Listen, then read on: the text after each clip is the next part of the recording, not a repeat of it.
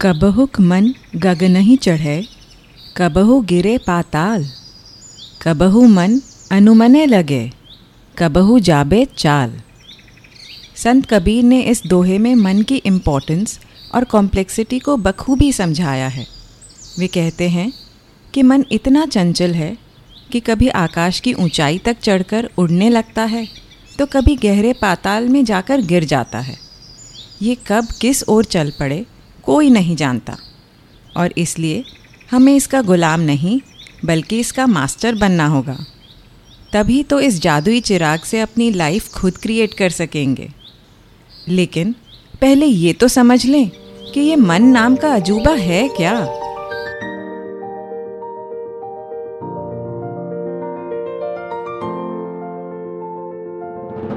Hello, नमस्ते। मैं हूँ मोनल जैन। और आप सुन रहे हैं मेरा पॉडकास्ट विस्परिंग विजडम जिसमें हम लाइफ को थोड़ा बारीकी से समझकर उसे और भी खूबसूरत बनाने की कोशिश करते हैं। विस्परिंग विजडम के इस एपिसोड में मैं आप सबको वेलकम करती हूँ। आज के एपिसोड में देखेंगे कि मन के क्या टाइप्स हैं और ये कैसे काम करते हैं हमारी लाइफ में। मन या माइंड को मेनली दो टाइप्स में डिवाइड कर सकते हैं। पहला है कॉन्शियस माइंड या चेतन मन। कॉन्शियस माइंड वो होता है, जिससे आपकी इस मोमेंट की जागरूकता या अवेयरनेस जुड़ी है। हम अपने फाइव सेंसेस आँख, नाक, कान, मुँह और टच से जो भी इस पल में महसूस कर रहे हैं, वो सब इस मन से होता है। इसमें कोई मेमोरी की कैपेसिटी नहीं होती और ये सिर्फ़ एक बार में एक ही थॉट सोच सकता है। इसे हमारा थिंकिंग माइंड भी कह सकते हैं। दूसरा है सबकॉन्शियस माइंड या अवचेतन मन। ये मन का वो हिस्सा है जिसका आभास हमें ज़्यादातर नहीं होता, लेकिन बैकग्राउंड में ये पूरे टाइम काम कर रहा होता है। ये बिल्कुल कोई मूवी के डायरेक्टर की तरह है। हम मूवी में सिर्फ़ एक्टर्स को देखते हैं, लेकिन पिक्चर बनाने में सबसे बड़ा हाथ डायरेक्टर का होता है, जो बैकग्राउंड में रहकर एक्टर्स और बाकी की टीम को गाइड करता रहता है। हमारे सबकॉन्शियस माइंड में हर एक घटना और एक्सपीरियंस जो हमने इस जीवन में महसूस किए हैं, उनकी मेमोरी होती है। हमारे जीवन के एक एक पल का इम्प्रेशन छप जाता है। हमारे जितनी भी मान्यताएँ या बिलीव्स हैं, पसंद, नापसंद स्किल्स आदतें, डर phobias creativity emotions long term memory किसी भी इंसान या इंसिडेंट के प्रति हमारा नज़रिया और बहुत सारे दूसरे मेंटल एस्पेक्ट्स सब यहीं प्रोसेस होते हैं। हम बॉडी के कई ऑटोमेटिक फ़ंक्शंस जैसे कि सांस लेना, दिल धड़कना ब्लड सर्कुलेशन डाइजेशन पल पल पुराने सेल्स का मरना और नए सेल्स का बनना, इन सबको कर रहे होते हैं बिना कॉन्शियसली सोचे। ये सब बिना प्रयास होने वाले एक्शंस हमारे सबकॉन्शियस माइंड से ही होते हैं। ये दोनों माइंड्स कंप्यूटर की मेमोरी जैसे ही हैं। जब हम कुछ काम कर रहे होते हैं कंप्यूटर पे तब वो डेटा उसकी टेम्पररी रैम मेमोरी में होता है। वो सिर्फ़ उस टाइम की फंक्शनिंग के लिए ही उसमें रहता है। ये है हमारा कॉन्शियस माइंड जबकि उसको जब हम सेव कर लेते हैं, तब वो रैम से निकल कर उसकी हार्ड ड्राइव में चला जाता है। और हमें जब भी ज़रूरत होती है, तब उसका एक्सेस मिल जाता है। ये है सबकॉन्शियस माइंड तो देखते हैं कि ये दोनों मन के क्या फ़ंक्शंस हैं। कॉन्शियस माइंड के चार फ़ंक्शंस होते हैं। पहला है हमारे फाइव सेंसेस से आने वाली इन्फॉर्मेशन को आइडेंटिफाई करना। जैसे समझो, हमने कोई नई फ़ूड आइटम पहली बार खाई है। तब हमारा कॉन्शियस माइंड उसके बारे में सारी इन्फॉर्मेशन जैसे कि वो कैसी दिखती है, उसकी स्मेल कैसी है, कैसा टेस्ट है टच करने पर कैसा टेक्सचर है, इन सबको आइडेंटिफाई करेगा। दूसरा फ़ंक्शन है कंपैरिजन करना। ये इन्फॉर्मेशन सबकॉन्शियस माइंड तक पहुंचाई जाती है जहाँ पर उसमें जो भी अब तक फ़ूड आइटम्स के बारे में इन्फॉर्मेशन स्टोर्ड है, उससे कंपेयर किया जाता है और रिज़ल्ट कॉन्शियस माइंड तक वापस पहुँचाया जाता है। इसी से हमें पता चलता है कि उन सब चीज़ों से वो कितनी या किस तरह से सेम या अलग है। थर्ड आता है इस इन्फॉर्मेशन को एनालाइज करना। क्या ये मैंने जो चीज़ें खाई हैं, उनमें से किसी जैसी है?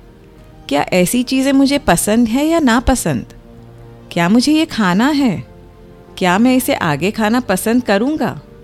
कुछ ऐसे ही सवाल पूछकर इस डेटा को एक्सेप्ट या रिजेक्ट करता है डिसीशन लेने के लिए। ये मन एक बार में एक ही विचार को समझकर मैनेज कर सकता है पॉजिटिव या नेगेटिव हाँ या ना। और इसलिए अपने आप को पॉजिटिव चीज़ें, जैसे अच्छी बुक्स पॉजिटिव माहौल और लोगों के पास रखने से हमारे मन का रुख पॉजिटिविटी की ओर हो जाता है। और फिर इसका फोर्थ फ़ंक्शन आता है डिसीशन लेना, यानी आपकी बॉडी को एक्शन लेने के लिए इंस्ट्रक्ट करना। आपके बाकी तीनों स्टेप्स के हिसाब से आप डिसाइड करते हो और उस फ़ूड आइटम को खाते हो या छोड़ देते हो यस और नो कॉन्शियस माइंड बहुत सिंपल है। इसे जो दिया जाएगा, उससे बिना कोई भेदभाव के बस एक एक्सपीरियंस क्रिएट कर देता है। लेकिन इसमें एक बहुत बड़ा पावर है। हम सारे एक्शंस इसमें रहकर ही करते हैं। हमारे लाइफ का पल पल का एहसास इससे ही लिया जा सकता है। अब समझते हैं कि सबकॉन्शियस माइंड क्या करता है। हम हर पल अपने फाइव सेंसेस से कुछ न कुछ इन्फॉर्मेशन एब्जॉर्ब कर रहे हैं। हमारा दिमाग एक सेकेंड में 11 million bits of information process कर सकता है। लेकिन कॉन्शियस माइंड 40 या 50 बिट्स ही मैनेज कर सकता है। बाकी की इन्फॉर्मेशन सबकॉन्शियस माइंड तक पहुंचकर मेमोरीज के फॉर्म में स्टोर हो जाती हैं। इसलिए 95 percent brain activity subconscious mind के थ्रू ही होती है। हम समझते हैं कि हम कई चीज़ें भूल चुके हैं, लेकिन ये सब हमारे अंदर मौजूद होती हैं और इसलिए हमारी सारी मेमोरीज अब तक जो भी हमने बनाई हैं सब कुछ सबकॉन्शियस माइंड ने स्टोर कर रखा है। और इसलिए हिप्नोसिस में हमें वो सब फिर से याद आ जाता है। हमारे दुनिया में जो भी एक्सपीरियंस होते हैं, वो सब यहीं से उपजे होते हैं। जैसे कोई बात पर गुस्सा आना, शर्म महसूस करना, खाने पर कंट्रोल ना होना एट्सेट्रा साथ ही पॉजिटिव फैक्टर्स, जैसे कॉन्फिडेंट होना, आशावादी होना, कोशिश करते रहना ये सब भी इससे ही आते हैं। हमारे लाइफ के जो भी एक्सपीरियंसेस होते हैं, खासकर बचपन के पहले सात साल में हम जो भी एब्जॉर्ब करते हैं, वो हमारे सोच और बिहेवियर का बेस बन जाता है। साथ ही, जीवन में आगे बढ़ते बढ़ते नई इन्फॉर्मेशन से इसमें और लेयर्स बनते जाते हैं। हमें पता भी नहीं होता, लेकिन हमारे उठने, बैठने, सांस लेने, बात करने से लेकर हर एक सोच विचार सब में इसका ही हाथ होता है। इसके कुछ फ़ंक्शंस और फीचर्स मैं आपको डिटेल में बताती हूँ। पहला फ़ंक्शन है, हमारी बॉडी को होम्योस्टेसिस में रखना, जो होता है सबसे कंफर्टेबल सिचुएशन में होना। इसके वजह से ही बॉडी का टेम्परेचर मेंटेन रहता है और सारी बॉडी के ऑटोमेटिक फ़ंक्शंस नॉर्मली काम करते रहते हैं। ये हमारे नर्वस सिस्टम के थ्रू हमारे शरीर के एक एक सेल और सारे केमिकल्स को बैलेंस में रखता है, जिससे शरीर अच्छे से चलता रहे। इसलिए, हमारी शरीर की बीमारियाँ भी हमारे मन से जुड़ी होती हैं। साथ ही, हमारी सोच को भी ये होम्योस्टेसिस में रखता है। यानी, हम जिस तरह से पास्ट में सोचते और बिहेव करते आ रहे हैं, उसको मेंटेन करना, क्योंकि वो हमारे लिए जाना पहचाना है सेफ़ फील होता है। इसलिए, कोई भी नई चीज़ करने में हम फिज़िकली और इमोशनली अनकंफर्टेबल महसूस करते हैं। जब भी हम कोई बिहेवियर पैटर्न चेंज करने की कोशिश करते हैं, तब ये अलर्ट हो जाता है और हमें डर और डिस्कम्फर्ट महसूस कराता है। यही वजह है कि हम अपनी आदतें जल्दी से बदल नहीं पाते या नई चीज़ें भी अपना नहीं पाते। ये माइंड मल्टीटास्कर है। मतलब ये एक साथ में कई काम कर सकता है और इसलिए शरीर और ब्रेन के कई फ़ंक्शंस एक साथ में चलते रहते हैं। ये कॉन्शियस माइंड से बिल्कुल उल्टा है। हम ऐसा सोचते हैं कि हम एक बार में दो, तीन या उससे भी ज़्यादा चीज़ें सोच समझकर कॉन्शियस माइंड से कर सकते हैं। लेकिन सच बात तो ये है कि हम एक बार में एक ही चीज़ पर ध्यान दे सकते हैं।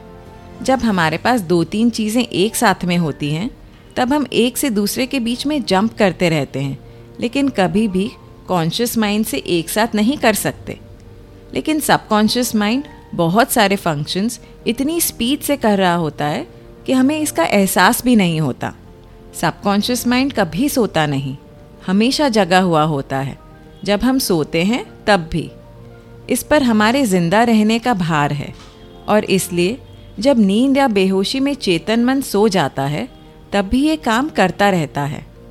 साइंस बताता है कि नींद में भी हम सब कुछ सुनकर प्रोसेस कर रहे होते हैं। और हम जो सपने देखते हैं, वो भी इस माइंड से ही क्रिएट होते हैं। ये माइंड इमेजेस सिंबल्स और फीलिंग्स के रूप में मेमोरीज स्टोर और कम्युनिकेट करता है। इसमें लॉजिक या रीजनिंग की कैपेसिटी नहीं होती। इन सिंबल्स और इमेजेस का हमारे लिए क्या मीनिंग है, ये हर एक के लाइफ एक्सपीरियंस के हिसाब से अलग अलग होता है और इसे शब्दों के बजाय फीलिंग से समझा जाता है।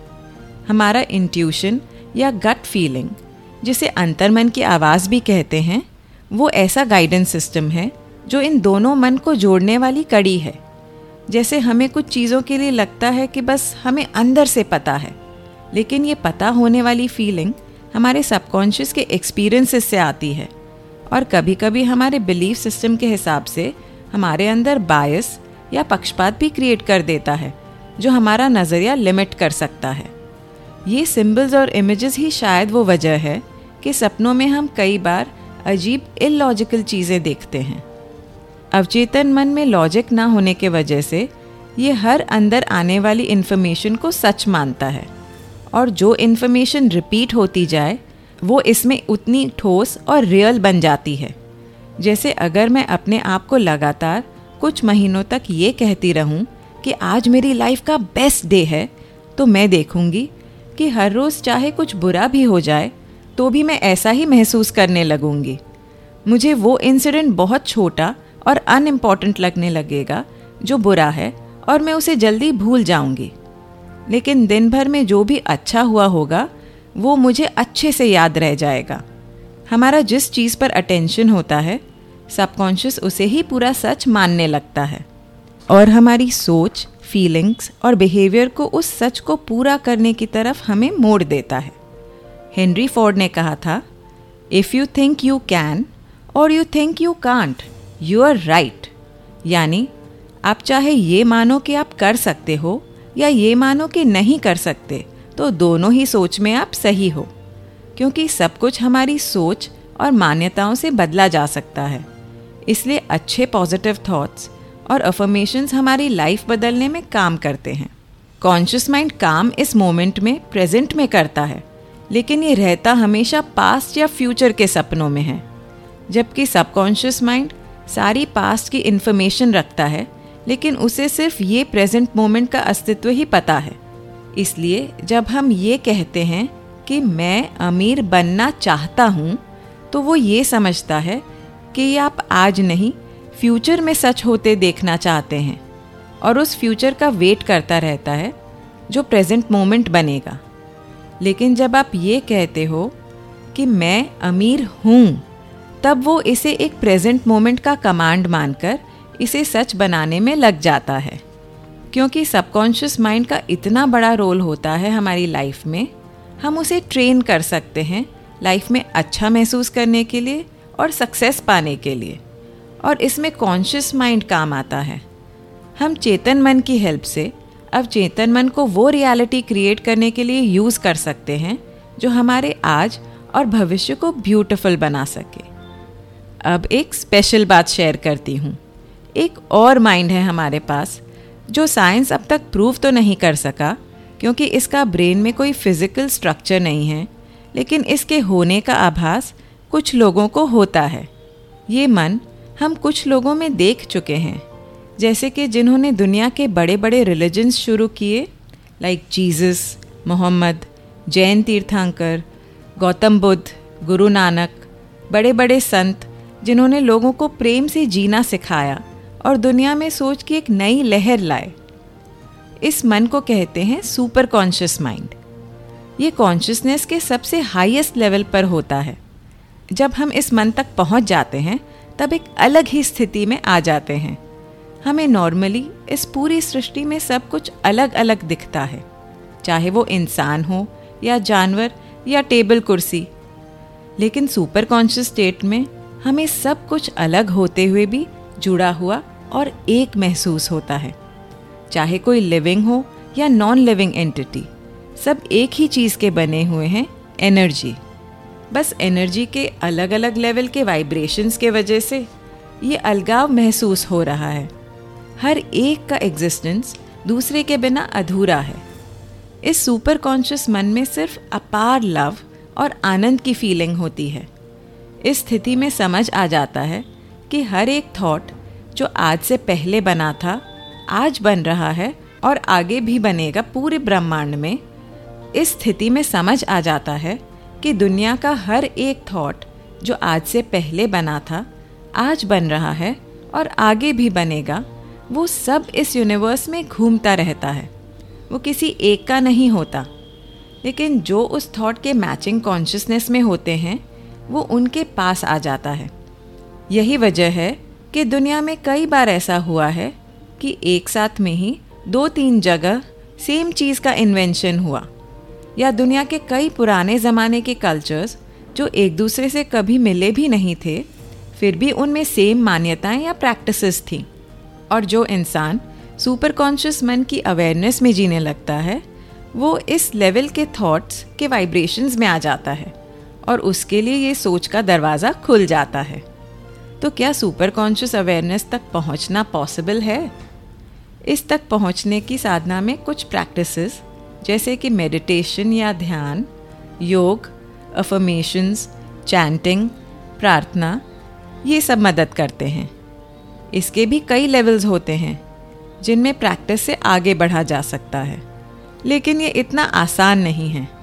कभी किसी इंसान को पूरी ज़िंदगी भी कोशिश करने पर इसका बोध नहीं होता, और कभी बस एक पल में वो इस ज्ञान से लिप्त हो जाता है, क्योंकि इसका बोध सिर्फ़ कोशिश में नहीं, बल्कि शरणागति या कंप्लीट सरेंडर और विश्वास में है। वो एक ऐसे आनंद के स्टेट में आ जाता है कि कॉन्शियस और सबकॉन्शियस माइंड को अपने हिसाब से ढाल सकता है। जब भी कोई प्रॉब्लम हो तो उस प्रॉब्लम का सल्यूशन भी उसी में छुपा होता है। सुपर कॉन्शियस माइंड एक प्रॉब्लम सॉल्विंग स्टेट है। इसमें हर सवाल का जवाब मिल जाता है। इनफैक्ट कोई सवाल ही नहीं रहते। इंसान को जीवन के सबसे मुश्किल और गहरे सवाल कि वो कौन है, उसकी लाइफ का क्या पर्पस या उद्देश्य है इन सब का बोध हो जाता है। और अब एक स्टोरी सुनानी तो बनती है। बहुत टाइम पहले कोरिया में वॉन ह्यो नाम के एक महान जैन गुरु थे। अपनी युवावस्था में उन्हें एक भयानक युद्ध लड़ना पड़ा, जिसमें उन्होंने बहुत से लोगों को मरते देखा और औरतों, बच्चों और जानवरों पर अत्याचार होते देखा। इससे उन पर गहरा असर हुआ और उन्होंने सोचा कि मनुष्य क्यों ऐसा करता है? प्रकृति और दूसरे मनुष्यों का इतना शोषण, अपने इस सवाल के जवाब की तलाश में वो एक बुद्ध मंक बन गए। उन्होंने अनगिनत सूत्रों के ज्ञान और भगवान बुद्ध की वाणी में अपना जवाब ढूंढना चाहा, लेकिन उनके मन की उलझन नहीं सुलझी। उनकी व्यथा देखकर किसी ने सुझाव दिया कि वो चाइना में रहने वाले एक महान मंक से जाकर मिलें, जिन्हें मन की गुत्थी का पूरा ज्ञान था। वॉन ह्यो उनसे मिलने निकल पड़े पहाड़ों की ओर। उन्होंने कई महीनों तक पैदल यात्रा की। हालाँकि वे बहुत थके हारे और कमज़ोर हो गए, फिर भी इस टीचर को खोजने का उनका संकल्प अडिग था। एक दिन उनके पास पीने का पानी खत्म हो गया और रात होते ही वे बहुत थक कर ज़मीन पर गिर पड़े। आधी रात को वे प्यास से व्याकुल होकर उठे और जब इधर उधर अंधेरे में टटोल रहे थे तब उनकी उंगलियों ने एक प्याले को महसूस किया, जो पानी से लबालब भरा हुआ था। उन्होंने शुक्रिया अदा करते हुए वो पानी पी लिया। सुबह जब वे उठे, तब वो प्याला नज़र आया। वो एक आदमी की खोपड़ी थी, जिसमें बारिश का कुछ पानी जमा हो गया था। किनारों पर कीड़े और लार्वा घूम रहे थे और मांस के टुकड़े इधर उधर चिपके हुए थे। ये देखकर वॉन्यो को इतनी घृणा हुई कि उल्टियाँ होने लगी। और उसी टाइम उन्हें ज्ञान प्राप्त हुआ। उन्हें मन का ट्रू नेचर समझ आ गया। पिछली रात, क्योंकि उन्हें उस खोपड़ी का ज्ञात नहीं था तो वो बिना सोचे पानी मज़े से पी गए। लेकिन अब खोपड़ी को देखकर मन ने वही पानी को दूषित माना और उनको बीमार कर दिया। उन्हें समझ आ गया कि सब कुछ मन से ही उपजा है और सोच से ही कुछ भी अच्छा या बुरा लगता है। मन ही टाइम को लंबा या छोटा होने का एहसास देता है। मन ही अच्छा बुरा, ऊपर नीचे, इधर उधर जैसे कॉन्सेप्ट्स का रचेता है। मन के बिना इनकी कोई हस्ती नहीं, इस पूरे ब्रह्मांड की कोई हस्ती नहीं। जब मन प्रकट होता है, तब सब कुछ प्रकट हो जाता है, और जब मन का अस्तित्व खत्म हो जाता है, तब कुछ नहीं होता। मन की सच्चाई जानकर वॉन ह्यो को जीवन मृत्यु की सच्चाई का बोध हो गया। और वो वापस लौट गए और कोरियन बुद्धिज़्म के सबसे प्रसिद्ध मास्टर बन गए। इस एपिसोड को सुनने के लिए मैं आप सबको थैंक यू कहना चाहती हूँ। अगर इनमें से कुछ विचार आपको अपने से लगे, कहीं मन को छू गए तो आप मुझे मैसेज कर सकते हैं इंस्टाग्राम या फेसबुक पर। मेरे बारे में और जानना हो तो मेरी वेबसाइट पर आप देख सकते हैं। इन सब की डिटेल्स नीचे डिस्क्रिप्शन में मेंशन की गई हैं। आप जिस भी ऐप पर मुझे सुन रहे हैं, उस पर मुझे फाइव स्टार रेटिंग देना मत भूलिएगा। और अगर आपको मेरी बातें अच्छी लगें तो मेरा शो सब्सक्राइब भी कीजिए। विजडम एक सागर की तरह है, जिसमें जब जब हाथ डालो, तब तब एक सुंदर मोती मिलता है। लेकिन उस मोती की चमक कोई एक के लिए नहीं, पूरी दुनिया के लिए है। और इसे जितना शेयर करो, उतना ही इस मोती की चमक बढ़ेगी। इसलिए मेरा पॉडकास्ट अपने आसपास, अपनी फैमिली फ्रेंड्स कलीग्स सबके साथ शेयर कीजिए और इस विस्परिंग की चेन को बढ़ाते चलिए। अगर करनी हो जीवन को समझने की कुछ बातें तो करते रहिए मुलाकातें।